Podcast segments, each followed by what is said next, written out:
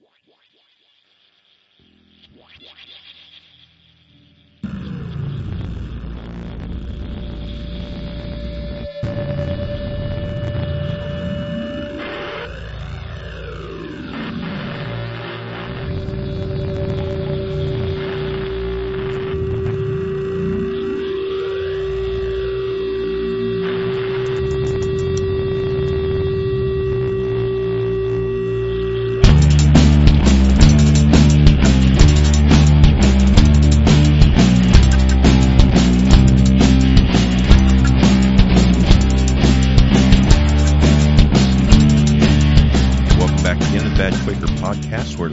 our mission. Today is Monday, September 1st, 2014.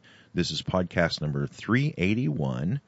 And I didn't realize it, but I had gone over a year without having Davi Barker on the podcast. And I think it's because I talk to Davi or I chat with him or whatever, and it just seems so common that I forget how long it's been since he's been on the show. But today, Davi is back with us. So Davi, welcome back to the Bad Quaker podcast. Good to talk to you. Good morning. Uh, or wh- afternoon or whenever you're listening. yeah. um, we were going to talk about uh, the the internet activity referred to as doxing, and we're going to refer we're going to talk about whether or not it's an act of aggression or if it's just you know exactly what is doxing and everything. I have a definition from I think it's from Wikipedia. I should have written down where I got it from. Um, I'll go ahead and read it. And uh, Davi, after I read it, you can give any kind of clarifications on that that's, that you'd like to add to it or whatever. Okay. So this is doxing. Doxing is an abbreviation for document tracing, the internet-based practice practice of researching and publishing personally identifiable information about an individual. The methods employed in pursuit of this information range from searching publicly available databases and social media websites such as Facebook to hacking and social engineering. It's closely related to cyber vigilantism, hacktivism, and cyber bullying. So what do you think about that, Davi? That sounds like how I do most of my marketing research.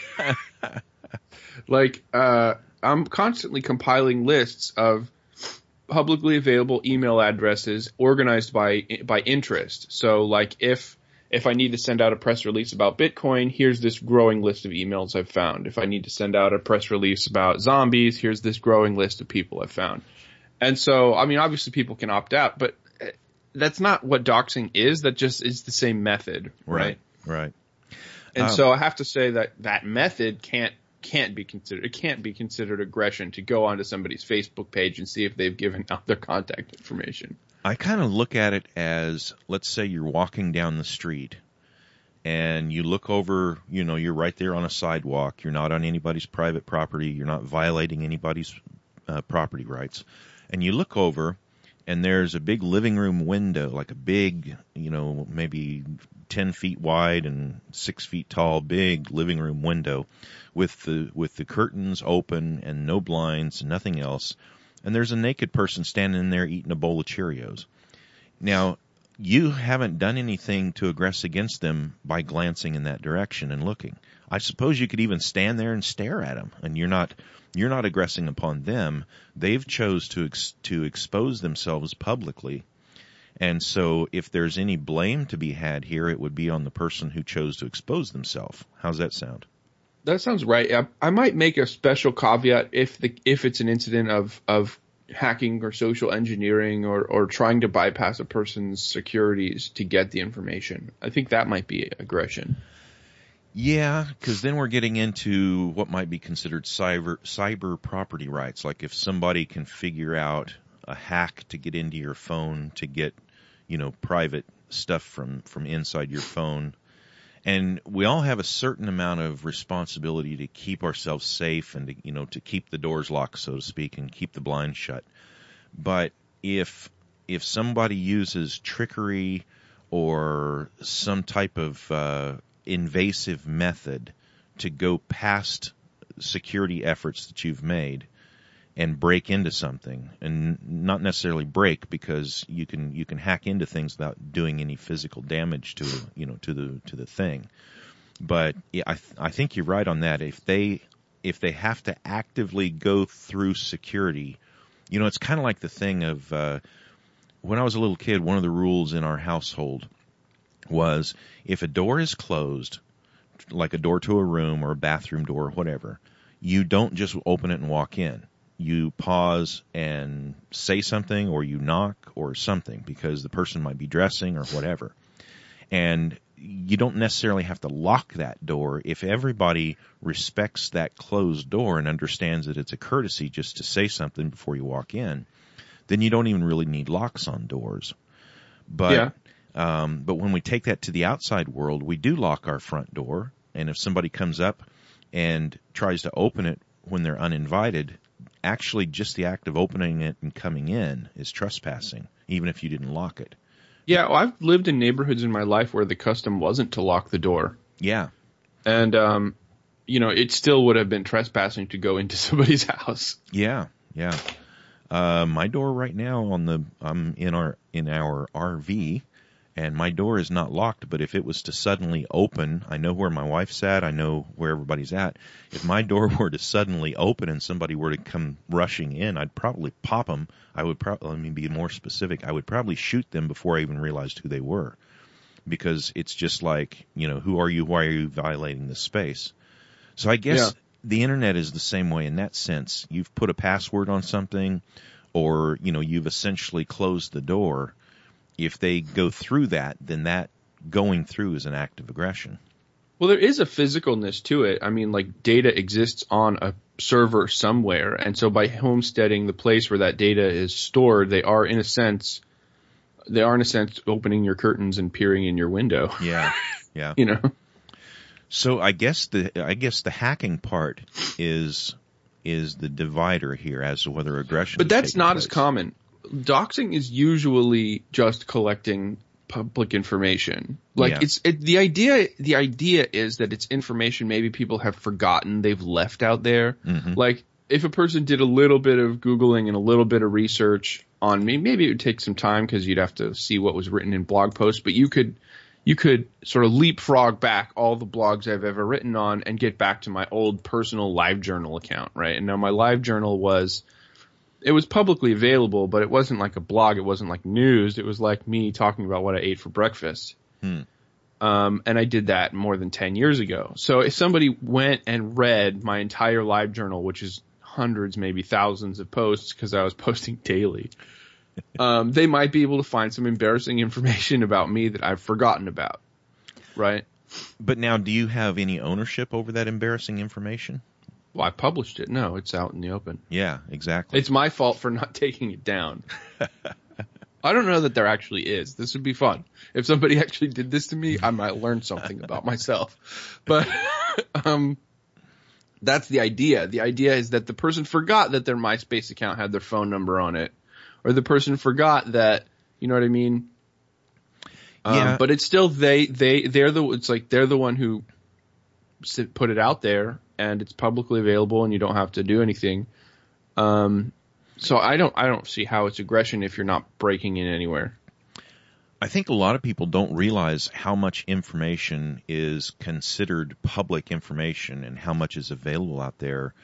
Uh, you know, there's services like LexisNexis and, and a bunch of others that do nothing but just gather data. Well, they do other things too, but they gather data constantly that's in the public domain.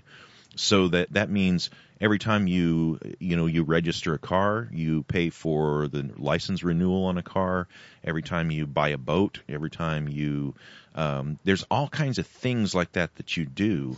Uh, every time you change your address with the with the post office, every time you uh, close one um, you know electric uh, service account at one house and open it up at a different house, every time you do that, there's public records of that and there are companies that that make money by going out and searching out those public records and they have a file on each person and they haven't actually broken any laws or violated any privacy in doing that. They have simply had people who go and look and then write this stuff down and then make it available for other people. No, that seems fine to me. I mean, this is what I mean. That sounds like what I do when I'm doing research. I had I mean, go ahead. I guess here's here's one that isn't mentioned in the definition, but I wonder what you think about it.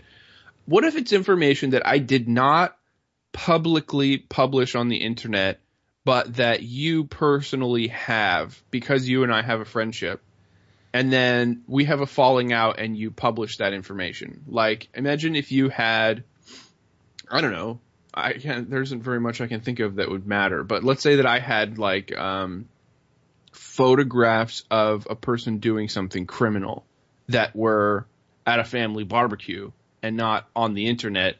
And then I decided I was mad at that person, maybe not even criminal, maybe just embarrassing. Um, and I published those photographs. Do you think that that constitutes aggression? If it's not something that that, that person published, it's just something that that person has on account of I their friendships. I don't think it would be. I kind of fall back on Walter Block's uh, book, uh, "Defending the Undefendable," or no, "Defending the," I, however, whatever it was. I can't. You know what's a great example is high school kids sending naked pictures to each other and then somebody's naked pictures getting spread around the school. Yeah. Well, but once you once you engage in that, you if you don't realize the risk, then you're acting foolishly. But if you do realize that you know you're taking a risk every time you do that that's that's kind of like right now actually there was a story of something like a hundred stars that had that had their private accounts uh invaded and nude photos of a hundred stars are now flying around and Are we it- talking astronomy or Hollywood? hollywood Okay.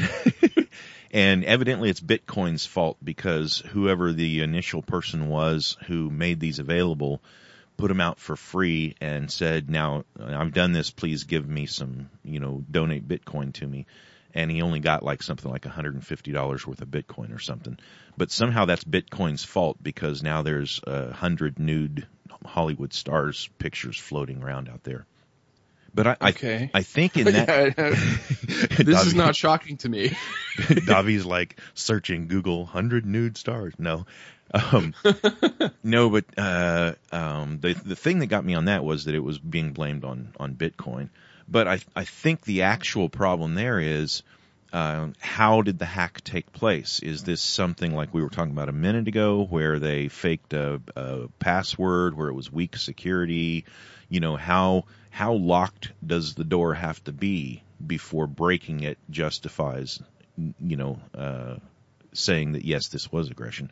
So, you know, I'm I'm not sure the method that the person used to obtain these, but I would have to. I mean, I've never been a paparazzi, but my understanding is that the goal is to follow around celebrities with a camera and just see what they do. Yeah, and then they do something goofy like either a wardrobe malfunction or they hang out on a nude beach or they're not wearing any underwear when they get out of their limousine and then there happens to be a camera there because everybody's itching to get the next good good photo of these people I think there's something that often gets forgotten in the, especially in the libertarian type thinking world, and that is that not everything that's rude is aggression.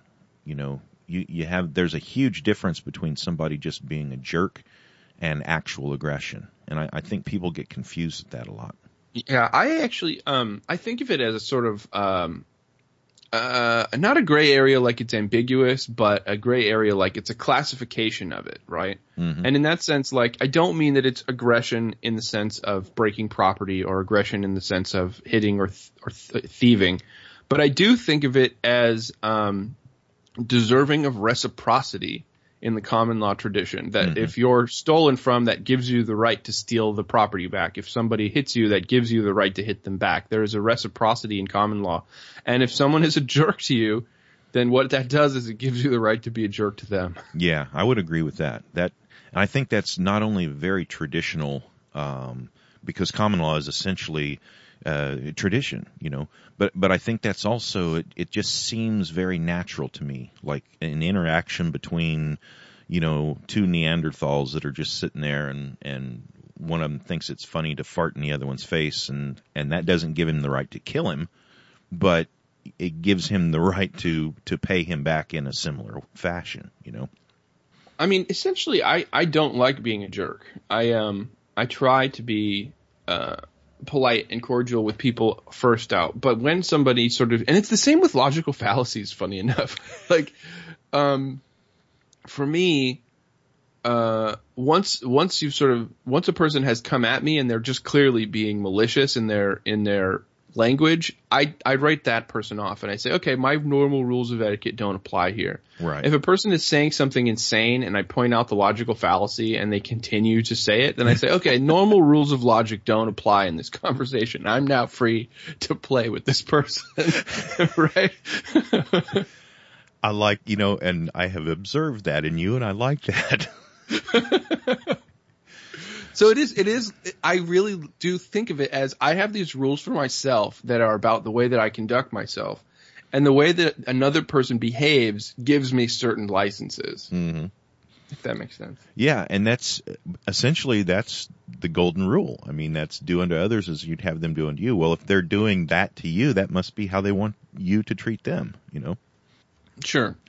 So what do you, so in that sense, I mean, the answer to doxing is more doxing. Is that the idea? If we're considering it offensive speech, then the answer to offensive speech is more offensive speech, right? Yeah, so if somebody says, you know, your feet stink, then your response cannot be to kill them. Your response is that you can go all the way up to the point of saying, oh yeah, well, your feet stink.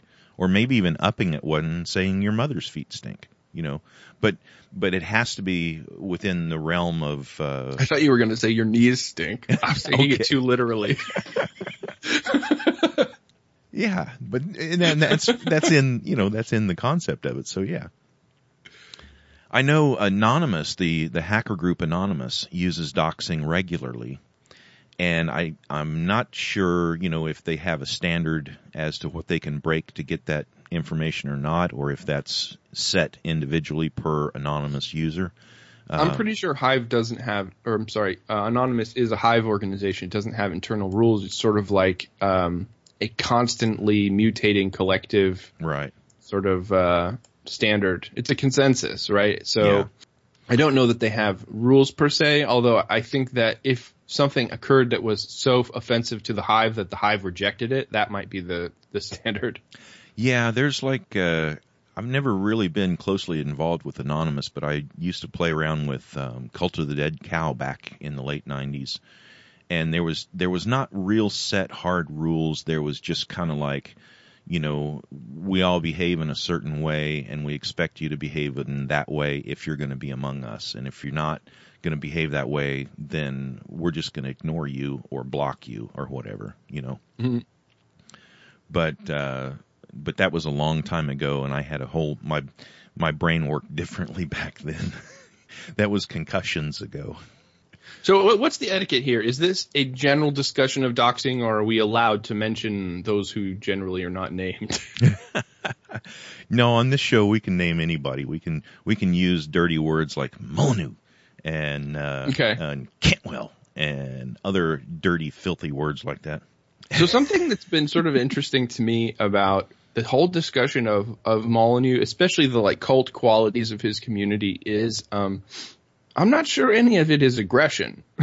so I definitely think that um, taking down somebody else's YouTube channel using a legal framework that is illegitimate is aggression, and in that sense, like it's the the D, DCMA, D, CDMA, what is it called? Oh, It's it's it's Yeah. the it's the copyright takedown that is the act of aggression. That's the that's the smoking gun in the room. right. Um, but the stuff about um, you know advocating certain things or the way his community behaves and ostracizes certain members or like even even if we're not talking about Molyneux and we're actually talking about a cult, hmm like where the line of aggression is. I mean, mostly that's just offensive. It's not criminal.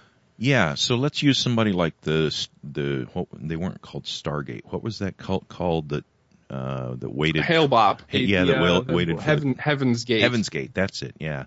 Um, so let's take Heaven's Gate for an example. They didn't force anybody to enter their cult. They may have used trickery, but it was uh, essentially verbally um, convincing somebody that they had a good idea and that their concepts were good and that and you know I, I I'm and unless there's some kind of kidnapping that goes on and physical, you know, drugs forced on somebody or something like that, I, I don't think that it is uh, aggression. It might be, you know, um, not very nice, rude, uh, dangerous, but up until that final, you know, what I've referred to before is the uh, the magic pill or the magic beans or whatever, where the where the cult leader goes nuts and starts passing out poison and shooting anybody who doesn't cooperate. Uh, up to that point, I don't think you have aggress- uh, uh, aggression. I think I think you could have a fully functioning cult that uh, that people that would suck people in, and you know they would work their whole lives and to support the cult, and, and it would still not be an act of aggression. I wonder if there isn't an aspect of the authoritarian sociopathy stuff at work here too. Like if you were to form a community based totally voluntarily and it happens that that community has a charismatic leader.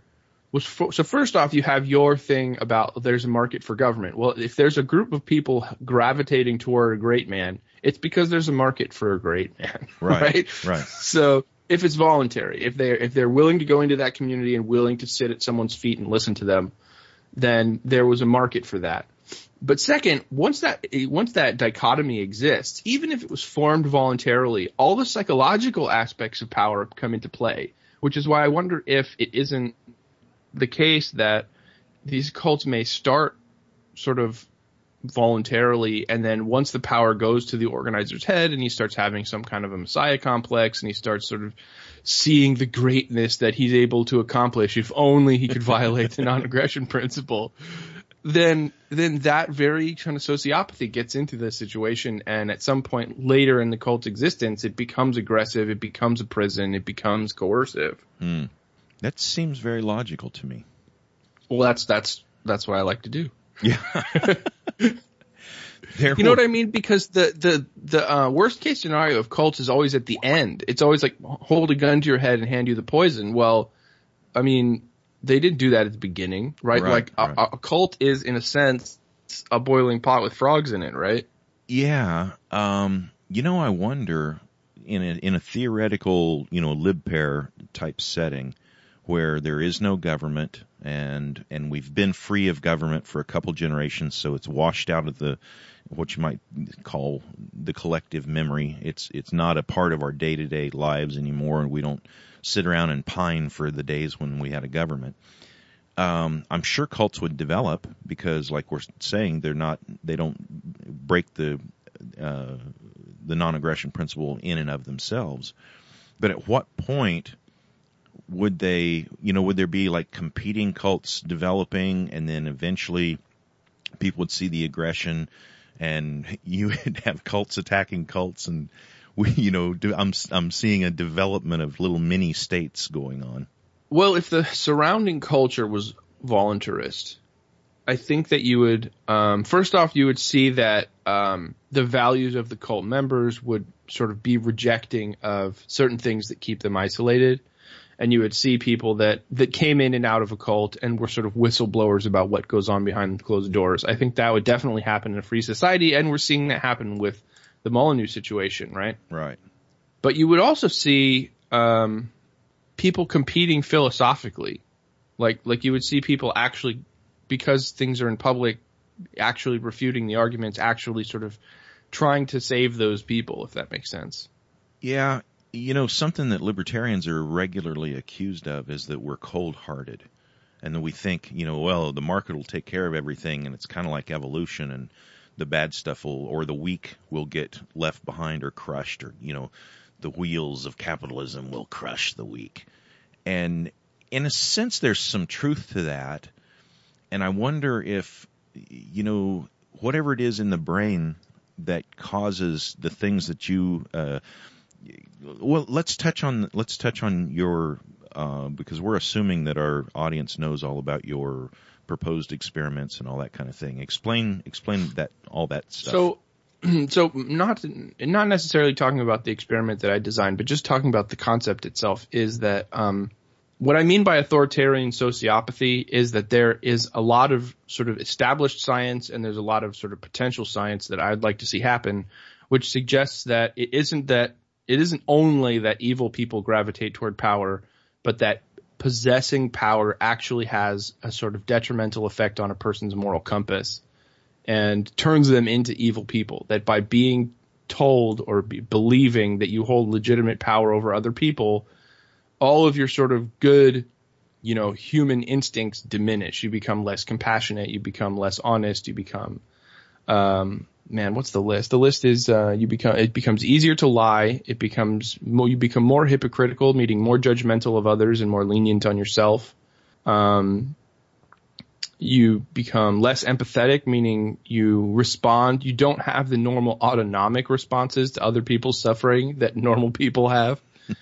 um, autonomic means involuntary. It means your body just does it, right? Like uh, your heart increases when you see the suffering of another person. It's a it's a involuntary empathetic response mm-hmm. that people in power don't have as much. Uh, so this, so that's what I mean. I mean, like if you if you if you build yourself a throne and people come and voluntarily sit at your feet, um, it doesn't matter what the contract in place is. That's going to have the same psychological effect on your brain. Right and it's not necessarily based on even if any aggression is taking place. It's based on this perception that the individual has that they are somehow special and that they are the great leader and they are endowed somehow. Uh, you know, I think that this would happen much less in a free society because I know, like, so I think of us now as, uh, I mean, like the Earth. If I were going to collectivize the species and just say, where is Earth right now in the whole progress of things? I think of us as sort of like a cusp. We're on a cusp between two epochs, right? Like imagine if somebody invented, excuse me, somebody invented agriculture on one part of the world and it hadn't spread to the rest of the world and it was sort of gradually making its way through the tribes and people were debating whether or not it was a good idea. Like we look at history as there's agriculture and then there's pre-agriculture and mm. we don't think about that cusp, yeah, right? Yeah, exactly and I think right now we're on a cusp. We're on a cusp between uh, statism and non-statism, and the idea of non-statism, excuse me, is sort of spreading through the culture and spreading around the planet uh, quite quickly, I might add. And um, we are seeing the spontaneous emergence of societies within mainstream society that operate this way, right? Like um, if you go to PorcFest, you're technically in the geographic location of New Hampshire, which is underneath the federal auspices of the U.S. government, which is, you know, on the planet that the UN thinks that it owns and operates. Um, but it is this little autonomous zone of people that don't have that illusion in their head, right? Mm-hmm. And so it would be sort of like if you had one member of a tribe who was like, I'm going to try out this agriculture thing and so even though most of the economy of his tribe is not agricultural based and it's still hunter gatherer based, um, he's sort of operating inside that tribe, if that makes sense. So yeah. we are seeing now, like whenever there's a conflict, there's this this fork where it's like, okay, so you're you gonna like run back to mainstream society, or are you going to are you going to stay inside the sort of the new epoch of the society that's being built, right? Like, are you going to are you going to revert, or are you going to continue to set precedents and trends inside this new system? And so, um, I see this all the time now. Like, there are absolutely people who, like myself, in fact, like like full disclosure, I was a subscriber to Freedomain Radio for two years, I think, a little over two years, meaning he was getting ten dollars a month from me, mm-hmm. uh, automatic automatically through PayPal, and I was listening to every episode, and I've been through every episode twice, and I've read most of his books, and um, I even like sort of uh, this was about a year ago. I went through all of the episodes and I started categorizing them and I speculated that there could be like a Freedomain Radio curriculum. Like here are all of the really good episodes on school and here are all the really good episodes on parenting. And I was sort of evaluating them. Uh, but the point is I don't have a market for a great man. Like that wasn't why I was interested. You were immune. I, right. And this is, this is what I mean. Like I, I'm not the only one like this. I know people who are, who were, closer to him than me that had personal relationships with him and were engaged in these conversations, but were never really a member of the board and never really a member of the community. And now they sort of like they're throwing up their hands and they're like, "Hey, take the good, you throw out the bad." Like it's not. They don't feel devastated like they found out that Lincoln was a tyrant, right? Yeah, yeah. And so I wonder if um, that's a cusp scenario that we're seeing sort of some people who are still in this sort of great man paradigm that feel like they need to see, sit at the feet of a master. And there are other people who, like, look at Socrates. Okay. This is great because Molyneux always compares himself to Socrates. When Socrates was told by the Oracle of Delphi that he was the wisest man alive, um, he and he wanted to learn the truth and he wanted to learn philosophy. He didn't like say, "Oh, well, I'm just going to like look up in the phone book who the greatest philosopher is and go sit at his feet and see what happens." He walked around to all of the philosophers in the world, listened to everything that they had to say, and decided to reject them. right?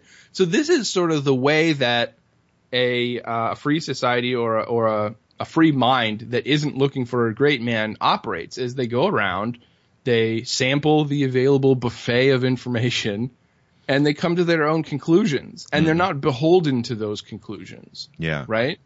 So, I mean, there was a time when I, you know, I physically printed out, this is before, um, this is when the PDF, I think the PDF is still available for free, but, uh, I mean, like, this is maybe full disclosure here. I, there were parts of, uh, real-time relationships that I didn't like, and there were parts that I thought were really great. This is his book on love. Mm-hmm. And so I took out the parts I didn't like and I printed my own copies and I gave them to all my family. uh, um, but the point was that I was giving out his information. I was I was adamant that what he was saying was valuable and true, mm-hmm. and um, some of it still is. But yeah. that doesn't mean that the man has to be great. Right.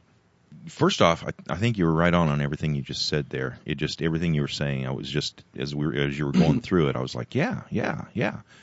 Um, well, then you know what you ought to do is you ought to you ought to build me a throne and sit at my feet. I was thinking about that. Next next time we're both at PorcFest together, you go sit under the big rock that's uh, that overlooks the the, uh, the the the arena.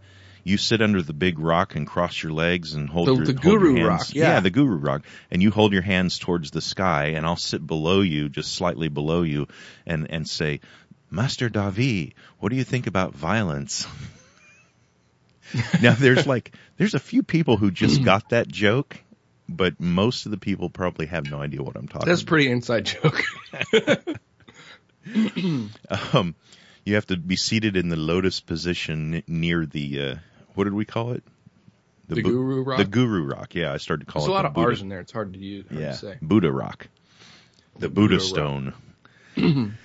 um. Anyway, um, what was I going to say? Oh, I remember. Yeah. So, so this desire for a great man, uh, and you know, I've uh, talked quite a bit about that. That's, that's something that I really see as, as a flaw. And I don't know what the source of it is, if it's cultural or if it's genetic or whatever, but there does seem to be the existence of this desire for a great man and you know we want to look back in history and say and and look at figures in history and put them up on pedestals that are that are completely unrealistic. And we we create these cartoonish histories of of these great people that we look back and we think you know oh George Washington was so great. Even when he was caught chop, chopping down his father's cherry tree, he he wouldn't lie in order to save his own skin. He, you know, he was so committed to the truth. Well, the truth is, of course, that George Washington's dad died when he was an infant. So the whole story is a lie. But we but we make up things like that, you know, to to glorify these great men so that we have an excuse to uh, to have someone in that position in our lives.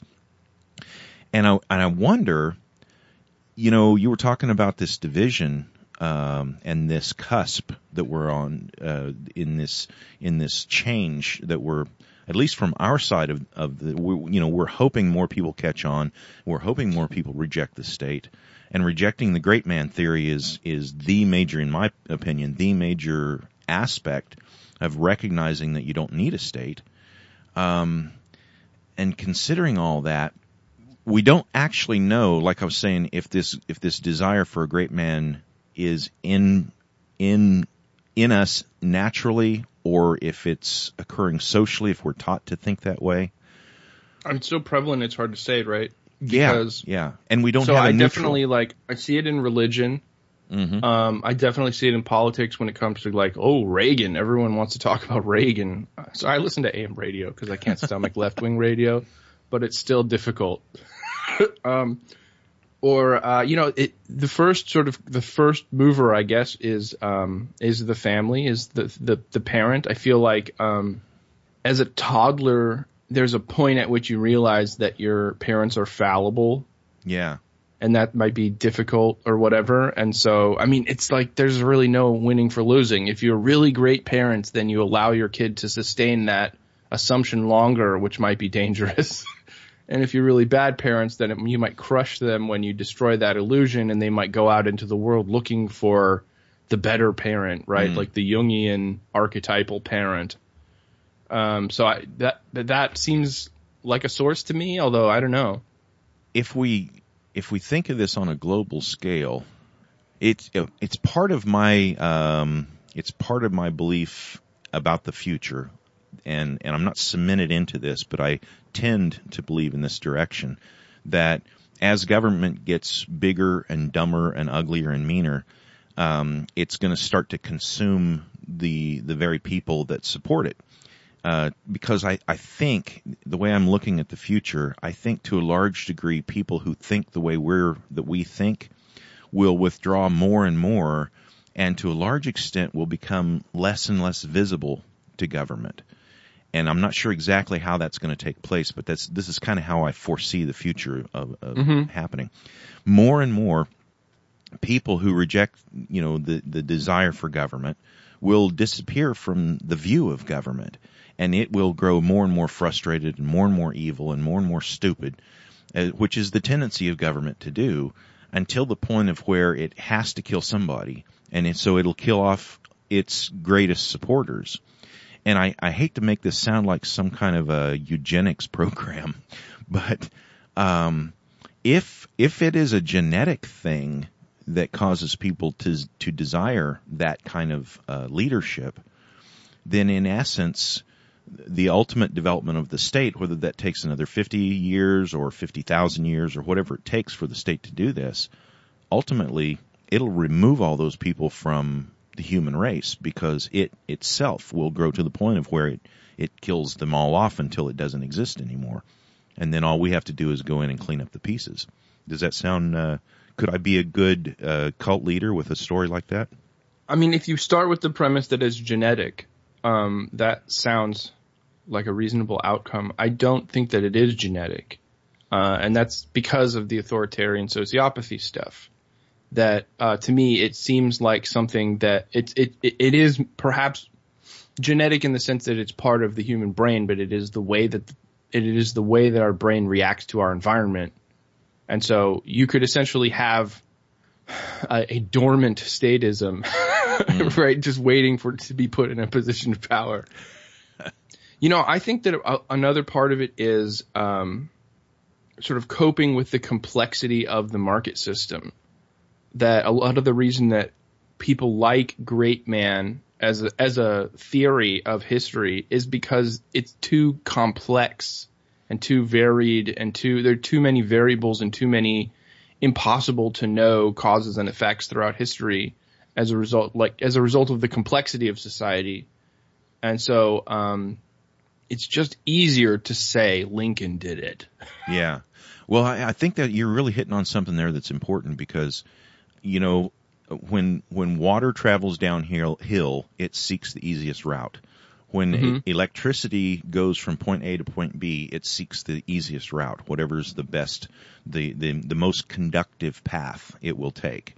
It may not be the closest path. It may not be what seems to be the right path or the most logical path, but somehow it will always take uh, the easiest path possible. And human beings are the same way. You know, if if um, or you could think of ants. Ants uh, moving from from where they found a food source back to the entrance of their uh, you know of, of their den or whatever. Um, they will try to make the most efficient path, the, the easiest path possible even to the point of where if they need to dig a new hole to come up right next to the, where the food source is, they'll rather dig the hole and open their den up in a whole new place than have to carry it a, a real long distance, exposing themselves to, to danger. Yeah. So humans have that same tendency. We want to take the easiest route possible to get the most uh, um, reward as possible. And if somebody else, if we can just put the leadership role off on somebody else instead of us carrying it, you know, each individual being their own leader, if we can just dump that on somebody else, um, then that's easier. It's less work. You don't have to think about it. And I think to a large degree, I hate to say this, especially, you know, both of us are theists and, but to a large degree, I think that's what a lot of, of religion is. It's, I can believe this basic framework and then I don't have to pursue anything further and really question what is the truth because I can already label myself I'm a Christian or I'm a Muslim or I'm, uh, you know, Yeah. I'm- and, and you don't have to think any further. You can just say, well, I don't know about that, but the Pope's taking care of it, you know? That hasn't been my experience at all, though. For you like, personally, you mean? For or- for me personally, like there's this idea that um, this is sort of an academic perspective that religions were created by men throughout history um, to cope with unanswerable questions about death and life and purpose and morality and things like that. And so rather than sort of than than sort of sit in the uncomfortable position of not knowing, they invented an impossible answer. right? This is sort of like, oh, why does the why does the skunk have stripes if the cat doesn't? Well, the skunk, you know, pissed off the oak tree and then it was struck by lightning. Like, you know what I mean? Like, Right. there are stories like that that are origin myths. right. Um, but that has not been my experience at all. Of of, I mean, I'm a convert to Islam, right? And so I came at it uh, having to sort of learn it. And my ga- my experience was never that I had these ponderous, unanswerable questions, and then I just took the answer of the guy. My experience has always been like, well, this is either literal or this is metaphor, and whether it's literal or metaphor, the world outside of the book is far more complex than the book itself, and so there's still so much to ponder. Like, uh, my experience has been that I'm constantly looking for answers, even on the ones that seem to have the answers. If that makes sense. It makes perfect sense, and it also kind of matches the reason that you and I, um, maybe are, uh, what are, um, immune to the great man, because, you know, I, I've known a lot of people who were devoutly religious, and they fit that. Uh, they fit that mold perfectly. They they they were the religion they were because it was easy and convenient and simple, and they didn't have to think about it. So they just were. It's easier to just wear the label than to actually pursue anything. And typically that person is the same religion as their parents raised them to be and they, they've never had any, you know, actual journey in their life to seek out what they really believe. And I, I think maybe even the majority of, uh, of really religious people that I've known were like that. But it's, there's been a very small pocket of people who were what you described, which is how I, I kind of, uh, I haven't been consistent at that. I would be, I in the uh, like in my early twenties, I pursued with vigor, and then all of a sudden I stopped, and I didn't want to think about it for like ten years, and then I went back and pursued again, and just redefined and re-questioned everything, and you know, uh, it was almost a, an obsession each time. But I- but I was seeking the truth. I wasn't seeking leadership, and I wasn't seeking you know, um, what's the easiest way to do this, and, and it's certainly not the easiest in, in a lot of ways, but um, but I think that's what sets us apart from a lot of other people who would just prefer to take whatever the easiest route is, you know, accept what their what their parents believed, not question it, and just keep moving on. So so again, I guess it's kind of like your zombie story where some people are um, some people are susceptible to the disease and some people are immune. Yeah, this is um this is sort of the quintessential metaphor I'm working with with the zombie story. Is um and it is in a sense what you're saying where the state eventually kills its own.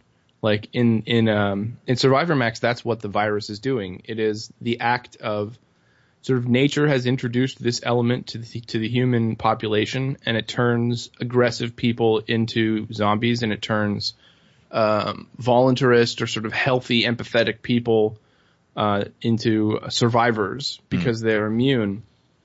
And so um, I'm writing about the cusp of a society that uh, those people who are aggressive eventually join the mob of people that the survivors are protecting themselves from, and they become the enclave. They become the new society that is rebuilding in the ruins.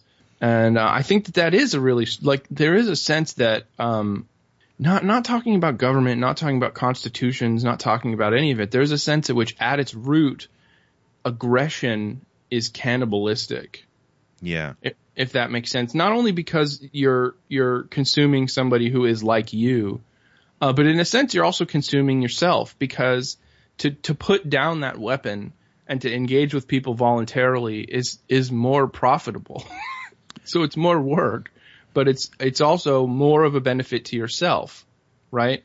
And so you're also harming yourself when you when you are engaging in an, a systematic aggression. I think so, and it, that even to to lesser degrees than aggression, that even applies to what we were talking about, like with being a jerk earlier.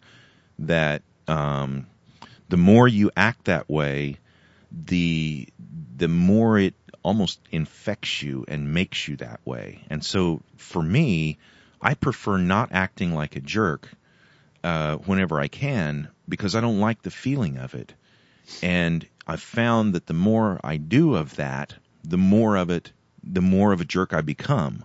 And then it gets hard at some point to stop being a jerk, you know? Mm-hmm.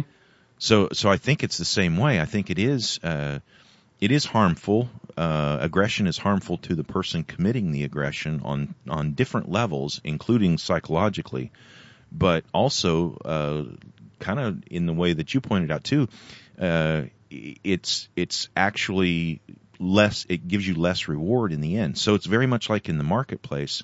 Whatever the government does, it's always going to be less uh, successful at it, less efficient at it um, than what the private than what's done privately because of the motivations involved and the waste involved in government and all that kind of stuff. It's sort of, I mean, in a real sense, the market system is an evolutionary process and um, this is again to avoid sounding like a eugenicist.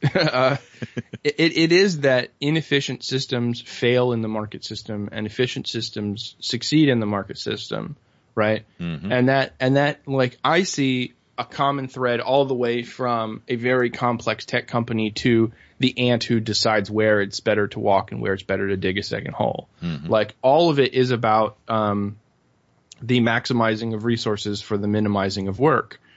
And um, in that sense, it's all like we are part of the natural system, right? And so the market system is part of it's part of an ecosystem and it's part of the natural order to seek out more efficient systems and root out uh, less efficient systems. But for humanity, um, there are resistances to evolution as a result of superstition.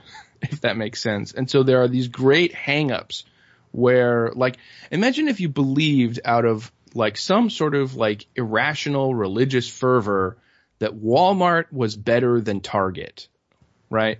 Walmart had better prices than Target, and that was just taken as an article of faith by some people, right? Mm-hmm. Well, that would be a market signal to Walmart to raise their prices, right? Yeah, yeah. And, and if and if those people refused to even look at the prices at Target because it, it's it's sort of like the medieval scholars who refused to look in Galileo's telescope because they already knew what they were going to see. Mm-hmm. Then um, that is going to cause like like I don't know what to call, even call it. Like it's almost like it's a knot in the thread, or it's a tumor, or it's a it's a it's a boulder in the flow of water you were talking about. Mm. It it creates systemic um, inefficiency, and it um, it turns the incentives of the evolutionary process on its head because you're incentivizing the less efficient system by refusing to adopt the more efficient system. And so the process of evolution for humans in society has been um, to overcome superstitions about the way they think society should run and and should run at the detriment of the people in society, right? Yeah, and that, that kind of applies to what we were talking about with cults earlier too, because that's a phenomenon that happens in the cult. Once the person gets swallowed into a certain point, then they don't want to look at the evidence that that the thing is a cult, or they don't want to look at the evidence that their leader, in you know, in the guise of taking them to Guyana or whatever, it's you know it's a really bad idea that's not going to turn out well. They don't want to know that. They don't want to. They refuse to look at the evidence because if they do that, then it has it goes back to their shaking their their faith that they have that, that holds them in that to begin with. Right. And I mean, Colleen, who um, on the Freedom Feens the other day, even said that that happened in the Freedomain Radio community. That, and she's sort of an ex-member who has sort of been talking about her experience. She said that they were discouraged from researching the criticisms of Molyneux's stuff, which is the same as saying, I don't need to look at the prices at Target. I know that the prices at Target or Walmart are cheaper. Right. So, so that's not aggression. It's just, um, just not the wisest way to behave. For sure. I remember reading. I always this always comes up to me when we talk about intellectual property. There's um, so first off, you have Thomas Jefferson who who was in who was involved in the patent office somehow. He had he held a position at the patent. Uh, yeah, he was the first. Uh, uh, was it? The first head of the patent office. I can't remember what the title is. Yeah, but he was sort of. There are statements that he made more more privately that seemed to be against intellectual property, and one of them was about this plow that he invented, and um, I don't remember the name of it, but he he essentially invented a more efficient plow. And um, when asked about it, he even denied having invented it. He said that it was um, that it was just math. that uh, I forget there's a kind of geometry or trigonometry or something that allowed him to calculate the more efficient shape that a plow ought to be. And he saw this as this was going this was human progress was applying rational processes to old systems to make them more efficient. And so he mathematically calculated what the most efficient shape of a plow would be and began manufacturing it.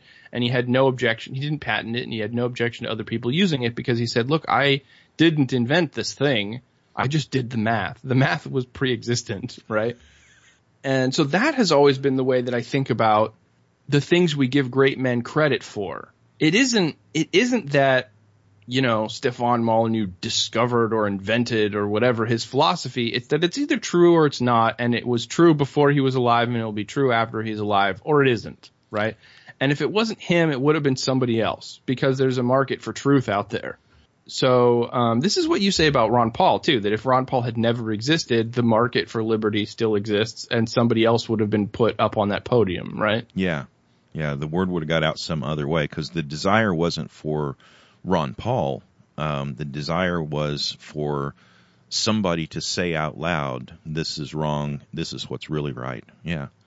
So it's the same thing. It isn't that we owe everything, all the good that ever came from this plow, we owe to Thomas Jefferson. Right. Right. Right. It's that if Thomas Jefferson had never lived, somebody else would have done that math. Yeah.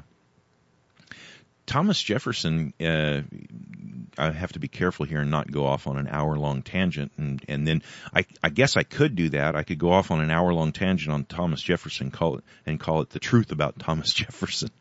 but, but he was a weird character. He, um, he would speak out very boldly against something and then, um, someone would send him a a, a private letter because I've I've spent a lot of times reading a lot of time reading the private letters of these different guys. Yeah, I've read a lot of them too.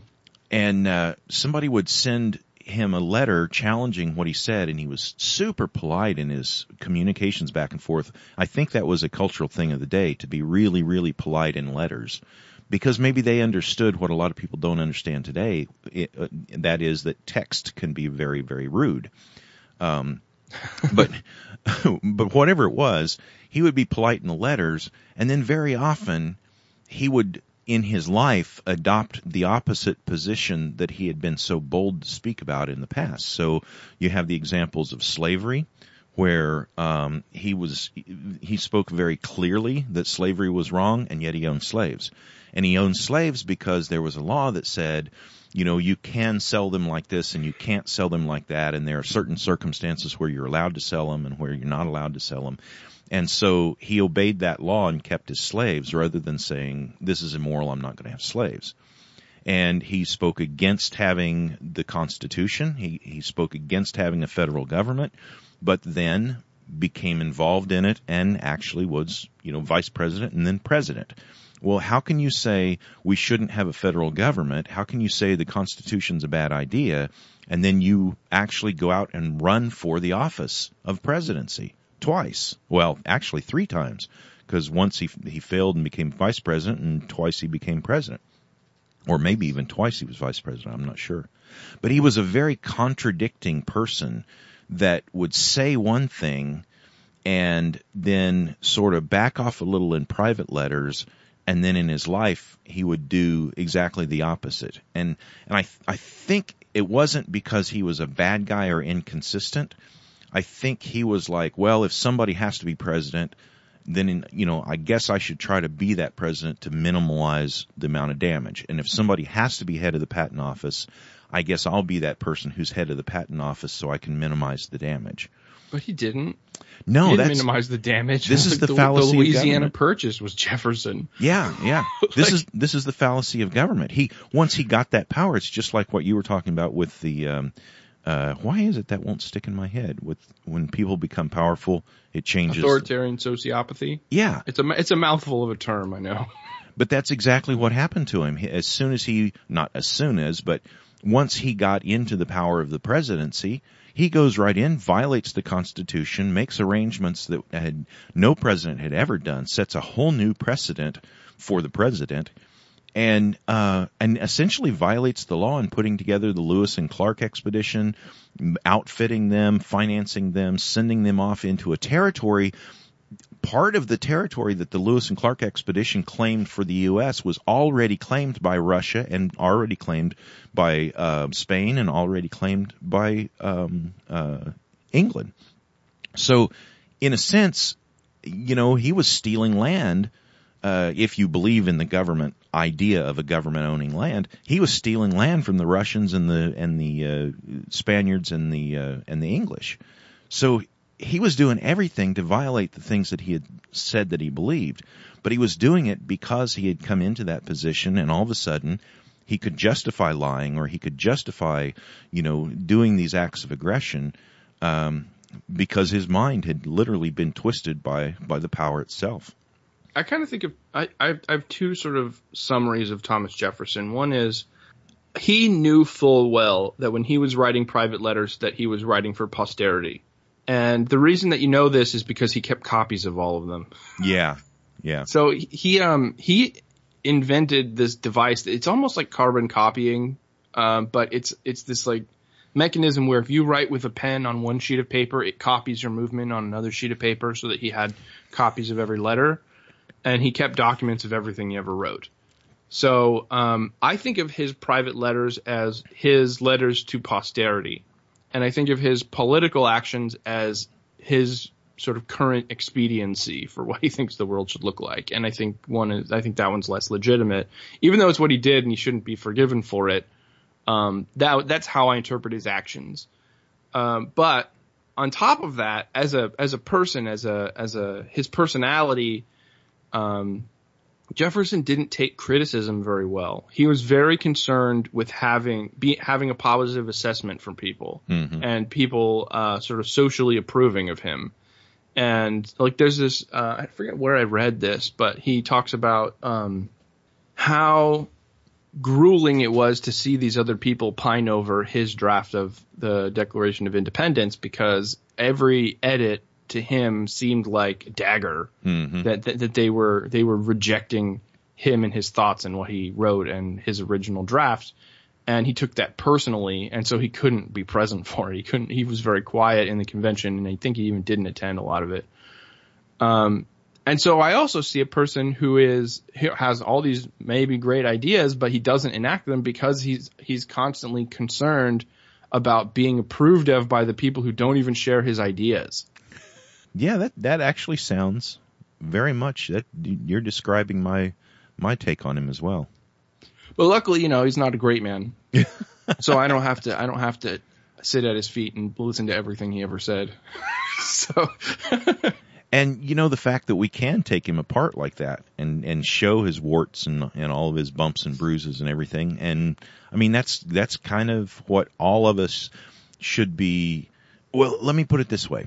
Um, I had this has happened a couple times with me uh, because I have sort of an abrasive um, personality at times, especially in text on the internet, and especially if I'm tired and somebody is badgering me with stupid questions or stupid contradictions, or if I've made an attempt to, to ex- let's say I've let's say I have made an attempt to explain something and I've put a lot of effort into it, and maybe I wrote a thousand words on it and did a podcast on it or whatever And then somebody just comes in and goes, "Yeah, but what about the roads?"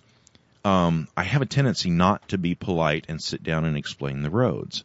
I'll either just point in some other direction, or I'll essentially tell them, "Go away, find somebody who can answer your question. I don't have time." And that has offended, you know, that, that I'm not necessarily even defending myself in being that way. This is a character flaw that I have. But, um, but at times, you know, I can come across pretty abrasive in, in dealing with people like that. So I have really irritated some people at different times, and a couple of them um, got so angry at me that they decided to take part of their life and focus it on trying to hurt me. One of these guys actually went to the point, and this was in the in reference to Ron Paul serving the takedown notices to ronpaul.com or whatever it was and uh, I had taken the position that he's using government to aggress upon somebody else's property, and uh, and this person got really mad at me over this, and because I was popping the Ron Paul bubble, and so they decided to teach me a lesson because evidently in their mind they thought, well, Ben's not smart enough to understand what poor Ron Paul is going through with somebody else using his name. So the only way to eh, make Ben understand how horrible it is for somebody to use your name is to go and use Ben Stone's name and try to make him look bad. So they did. They took a picture of me, they built a website, they put a lot of effort, and it cost money out of their pocket to do this. And they got all this stuff, and then they pointed me to it and they said, look, look, now what do you think about IP? And I was like, nothing has changed. Take a picture of me. Take, take anything that I've said, anything that's recorded of me, hide behind a bush, take pictures of me, do whatever you want to do, and do anything you want with it. That's, I don't have any control over that. That's not my property. I don't own my reputation. You do anything with it you want, and you're not going to hurt me or my property. And the guy, it was just like the, he couldn't get through to the guy. He so he would try it, try it harder. You know, he would try harder to hurt me. Uh, get a picture of my wife, put that on the website. Um, say nasty things at different social uh, uh, websites. And it's not that these things didn't annoy me; they did annoy me, but I understood that I don't own my reputation, and it's just that simple. So if somebody else wants to call themselves Ben Stone, the Bad Quaker, and set up a parallel website and pretend that they're me while saying horrible things, I don't have any control over that. That's not. They're not you know, it, it, it, the market will decide what the market wants. Maybe the market wants some crazy, racist, angry filled, bad Quaker named Ben Stone that's, you know, preaching about how great the state is. Maybe the market wants that. If so, you know, go for it. I, it's not my, uh, I don't own that, that image. Where was I going with that to start with? I don't know, but the place where you took me was back to doxing. Um, that fundamentally the, um, the bad stuff, the bad part of doxing, the thing that people are upset about is that it has harmed their reputation. Yeah. So if they don't own their reputation, then uh, it's not aggression. So like these Damon videos, some of which are interesting because the ones that I've seen, they don't seem to hurt the reputation of the person. Like one of them is um, it's a audio. It's the audio of a conversation between a member of FDR and Stefan Molyneux of a young woman talking about how she uh, had a relationship with a 61 year old man, and that's bad for some reason. so, and I listened to it and I'm like, she comes off as a very sympathetic character in this video. She's talking about how like she feels more mature than a lot of the people her age, and she had a real connection with this guy, and she was sort of like she was just seeking confirmation. She wanted to sort of walk through it with someone to see if there was some sort of daddy issue going on, but it didn't sound like there was. And so, you know, this person's trying to harm people's reputation by exposing what they have said in these private conversations, which were broadcast publicly. and, um, I just, I don't get the sense that it's aggression. I don't get the sense that, um, that you own your reputation, right? Well, I think Walter Block, the way he puts it, is that the, the your reputation exists in the minds of other people. So it's not your property. It's in their mind. You can't own something that's in somebody else's mind. And Yeah. I, and I think that's really the, the funda- fundamental thing that some people have a real hard time understanding. You think, well, it's my reputation. Why is it your reputation? Well, because it, it's in the word, my reputation. That means it's mine. Well, that's- I mean, that's a decent point. Maybe we should be calling it um, the reputation of you. The reputation of said individual. 'Cause that's what it is. Yeah, it's what other people think about you, and you can't own their thoughts. You can only own your own thoughts until the moment uh, that you share them, and then they become out there uh, for other people to ponder, and so they're not yours anymore once you've shared them. The only way that you can have, the only way intellectual property exists is if you think of something originally on your own and you don't tell it to anyone. You just think about it. And then I guess you could own that intellectual property. But the minute that you share it, it means you shared it. It's right there in the word. You shared it. You know, the other thing about the Molyneux thing, as far as what sort of expectation of privacy these people had, something that he does that you don't hear in the podcast, but that absolutely happens is if you have a, if you have a recording with him, he sends you the recording afterwards and then asks for your permission to publish it. Really? Yeah. So like it would be like so we're recording right now and we discussed ahead of time that this is going on the podcast or what like I I just know that, right? If this had been a conversation with him in an effort to sort of not fall into the trap of censoring yourself for the publicity of it, he gives you the option of keeping it quiet and silent. And then he'll send I'm going to send you the file of this and then you listen to it and if you're comfortable with me publishing it for the good of other people, then let me know and I'll publish it. And that's the way it works. And so uh, all of those people, they not only called into a show that was public, they also listened to it after the fact and approved it being public. I, I had no idea that that was going on, and that just really, it's like, I don't have a problem with with a person doing that. It just seems horribly redundant for somebody that doesn't believe in IP or that says that they don't believe in IP. Well, that's I think a courtesy because he's that the idea there is that he's providing a service, right? It's um, it's almost like uh, therapist patient confidentiality. Wow. I'll have to think about that a little bit. That really strikes me odd. Well, so like imagine if um imagine if I had like a real personal problem and I wanted to talk to you on Skype and I said, "Hey, can we not do a show? I just want to pick your brain because I'm having a personal problem." It would be reasonable if after the fact I said, "You know, I think this might be a benefit to other people. It's okay with me if you publish this." Yeah. But I wouldn't assume because it was over Skype that it's published. On the other hand, every single conversation I have on Skype or on a telephone, I assume 15, 20 people are listening anyway. yeah, that's true too. But then again, I'm paranoid and I and I see spooky things behind every every bush watching me, staring at me. Not quite. I'm not quite that bad. Well, you want to cover anything else before we uh, hang it up here, Davi?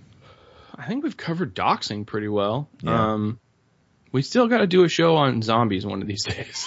Yeah, we really But, uh, do. Let's give a little little bit. We talked a little bit about your book, but let's give a little bit of a commercial for your book. Sure. actually, now we're looking at a series, right? Uh, it is a trilogy. I'm, I, I have a, a, a three book deal, and there's talk of doing an ongoing series if the trilogy does well. And I like that idea. I'll probably keep using these characters even if I change publishers. Because I have, I've already had ideas that, of how I want to build this thing. Like uh, once Max grows up a little bit, like so. Right now, Max is 11 in the first book, and he's it's the first book is about the outbreak and about him surviving alone um, his dad is infected and he sort of has to apply this um, survivor training that he had. Uh, so he, you know, he it's it's about getting resources, getting water and food and security, and he's too young and too small to fight a zombie physically, and there's no firearms in his apartment complex as a matter of the housing agreement, and so um, he has to trick them and trap them and whatever. And so uh, people have called it Home Alone with zombies. Um, but the second book, there's a whole new cast of characters. He, um, I was going to say he goes to the refugee center, but the fact of the matter is he is picked up by the refugee center and taken there against his will. um, because he's just a kid. You can't let a kid out in the wild like that. So anyway, own good. It's for the children. the um his school, his middle school, Thornton Middle School, has been sort of taken over by both the faculty and the local police department, and uh, an army major who sort of showed up um, and turned into a refugee center.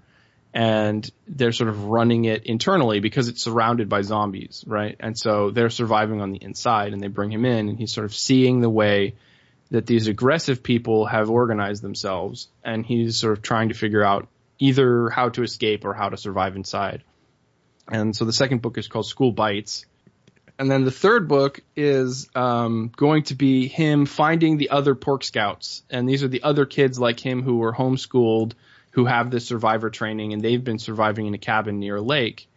Uh, pork Scouts is the Porcupine Freedom Scouts, which is sort of like uh, libertarian parents raising libertarian children who are very sort of well suited to fend for themselves. And um, so the two, the last two books will be that juxtaposition, right? Uh, but the idea is, and this is something I think is throughout zombie canon, is that the more aggressive of a human being you were, the more aggressive of a zombie you become. Mm-hmm. And um, the reason I think that that's the case, I don't think it's deliberate on the part of the writers, but I think that it is part of the metaphor, right? And there's a sense in which a metaphor is a market function, and if artists play with symbols long enough, they'll get to the truth of a metaphor even if they don't know it. If you look at the Romero movies, the hero zombie, that is the zombie who is um, more intelligent for some reason or whatever, is almost always a soldier or a police officer. and uh, so, like, you have this mad scientist in Day of the Dead who has this zombie. He's named Bub, and he has him trapped in a laboratory, and he's trying to teach him things. And lo and behold, Bub is able to learn things. He learns to sort of, he doesn't read a book, but he holds a book properly and he doesn't, you know, he has a Walkman that he likes listening to and things like this. And then as soon as the major walks in, Bub perks up and salutes the major. right? It's just like, oh, so Bub has all this muscle memory because he has this military training, right? Um, and then in, uh, I forget the other, I think it was Dawn of the Dead, the one in the shopping mall, the zombie that discovers their false wall. They have a, a bunker inside the mall that has a fake wall, and that's how they sort of keep out of the mall. Mm-hmm. The, the zombie that sees through the fake wall is the major, right? So, um, I mean, Romero, if you listen to his interviews, he's saying it's all about capitalism and it's all about consumerism, and he's playing with the sort of very surface metaphor of they eat things, therefore they're consumers. and he has to force that onto the metaphor, right? Like he has to put his stories in shopping malls to make the zombies look like shoppers wandering around shopping malls. Like it's not native to the metaphor, it's him imposing it, right? Yeah. But even in his writing or even in his movies, um, the aggressive people are always the villains. They're the villains as heroes, and then they're the nasty zombies when they change. Mm-hmm. So, so um, I think that's the metaphor. I think the metaphor is if uh, if you're an aggressive person and and you're willing to survive by consuming the sustenance of others, then you're already a zombie. yeah, and the more Like, of that you are, the more statist you are, then the more of the zombie you are. right. And so becoming a zombie is really just about uh, your insides becoming your outsides. Right. Yeah. You're you're already aggressive. You're already willing to consume your fellow man to survive. You're already, you know, I, I, I think of them as democratic. Zombies are demo, dem, democratic monsters because they outnumber the survivors. And you know, it's okay, right? That perfectly obeys the majoritarian ethic. If if there are ten zombies and they decide that they want to eat one survivor for dinner, then uh, that's should be happy with democracy. that, yeah. This is what democracy looks like. um, but if we if we make it a Republican uh, uh, version, then that just means that the ten zombies would get together and vote on one leader that would then go and eat the guy. Yeah, I mean, the, so there's this famous expression: "Democracy is two wolves and a sheep deciding on dinner." Right. And you know, Republicans love to say that because they love to point out it's a republic, not a democracy. Well, I mean, all a republic is is um, two wolves and a sheep too stupid to vote for their own dinner, and so they elect a farmer. That's good. That was that was worth the the overtime we're into just to get to that. Um, okay, so where can a person get Zombie Max? uh, check out survivormax.com. The first book is there. The first chapter is on the webpage. You can also find facebook.com slash survivormax. And there, if you go there, there are chapter fragments of the unpublished book. I'm working on the second book now. I'm almost done. But the first draft I put up on Facebook to solicit comments from people. I said zombie bat Max instead of Survivor Max. I'm no, he's not a zombie. he's a survivor. Max is not the zombie. So Survivor Max, and then um, uh, Shiny Badges. Yeah, shinybadges.com. And there is also, I mean, fun thing about shinybadges.com, there's, um, there's a Pork Scouts tab now. And so if you go to uh, either shinybadges.com and click on the Pork Scouts tab, or if you just go to porkscouts.com, it'll redirect there. You can see um, there's like patches that I've made and buttons that I've made and uh, there's a multi tool. There's a Survivor Max multi tool that's like a knife and a bottle opener and a flashlight that are sort of like it's sort of like um, as if Pork Scouts were real. This is the stuff they would get. hey, let's go in, in one other direction too. Uh, give one more shout out. Oh, hang on, uh, uh hang on one second here. Davi, you still with me? It's Michael Dean. Michael, did you hang up? Did you hang up on Davi? I don't think so. Davi, are you there? You probably put him on hold. Um, oh, here we go. I got it. Okay. There we go. Davi? Davi? Davi? Yeah. yeah. So am I am I on the podcast? Yeah. Let me give uh, let me finish my shout out real quick and then we'll uh, okay. we'll we'll do that. So um uh Davi, I wanted to ask if you're still involved in Muslims for Liberty. I am. I mean, I'm not writing as much as I was before. And I feel like I've kind of I've completed that canon, if that makes sense. There's still something for me to write um, about taxes because a lot of Muslims will say that there's taxes in the in the scripture, and I just don't think there is.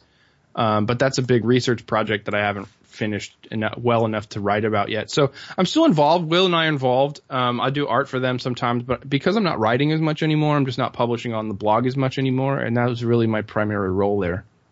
So the links I'm going to put in today's show notes are for Shiny Badges, for Survivor Max and for Muslims for Liberty and for Freedom Feens, where you're one of the co-hosts on the Freedom Feens radio show. I'm Shiny Badger. Broadcast live coast to coast on, is it, Michael, is it 26 channels now? Yes, 26 stations. And that's Michael Dean, Michael W. Dean of Freedom Feens that has joined us. Uh, you guys want to keep going, or you want to just uh, wrap up the podcast this, this and is, just chat? This is the this is the phone company. We have an emergency. We need to interrupt your call. You ever have that happen? I you never can actually have. do that. No. You can actually pay five dollars. Used to be able to. I don't know if you still can, but like you can uh, pay five dollars and have the the operator interrupt a phone call that's busy if you need to talk to somebody. Wow. Yeah. Um, how long you guys been talking? Uh, hour and 20 minutes. Why don't you save it? Why don't you save it and, uh, yeah, save the file and then, uh, let's chat. Okay. Um, folks, if you want to hear more from Michael Dean and if you want to hear more from Davi and if you want to hear more from me, if sure you want to hear more interruptions from Michael Dean, yeah, go on. It's what Michael does best. No, um, get over to uh, uh, Freedom Feens. That's freedomfeens.com and check out the show there. And uh, Thanks for listening today, and remember to visit badquaker.com where liberty is our mission. Thanks a lot. Yeah, folks. but before you, did you stop mm-hmm. recording? No, go ahead. Okay, because now I have to. I had to wake up and call you guys. Uh, I tried to call you on the phone, but your wife. Uh, I couldn't understand what you were saying because you're in a weird cell place, but a good internet place. And I figured you were doing the podcast, the secret, uh, you know, that you invited me to, and I said I couldn't do. But I woke up, read some stuff, had to talk and so I'm calling you to do the um the secret. What do we call our secret podcast? We don't record. Bohemian Grove? No, no. the Bavarian Grove. No, the, the Bavarian Gulch. Bavarian Gulch. Yeah, Bavarian, Bavarian Gulch. Where, where the three of us meet online once a week to centrally plan liberty. Okay, that's what we're going to do next. We're not going to record it. You can stop the file now. Thank you. Thanks a lot.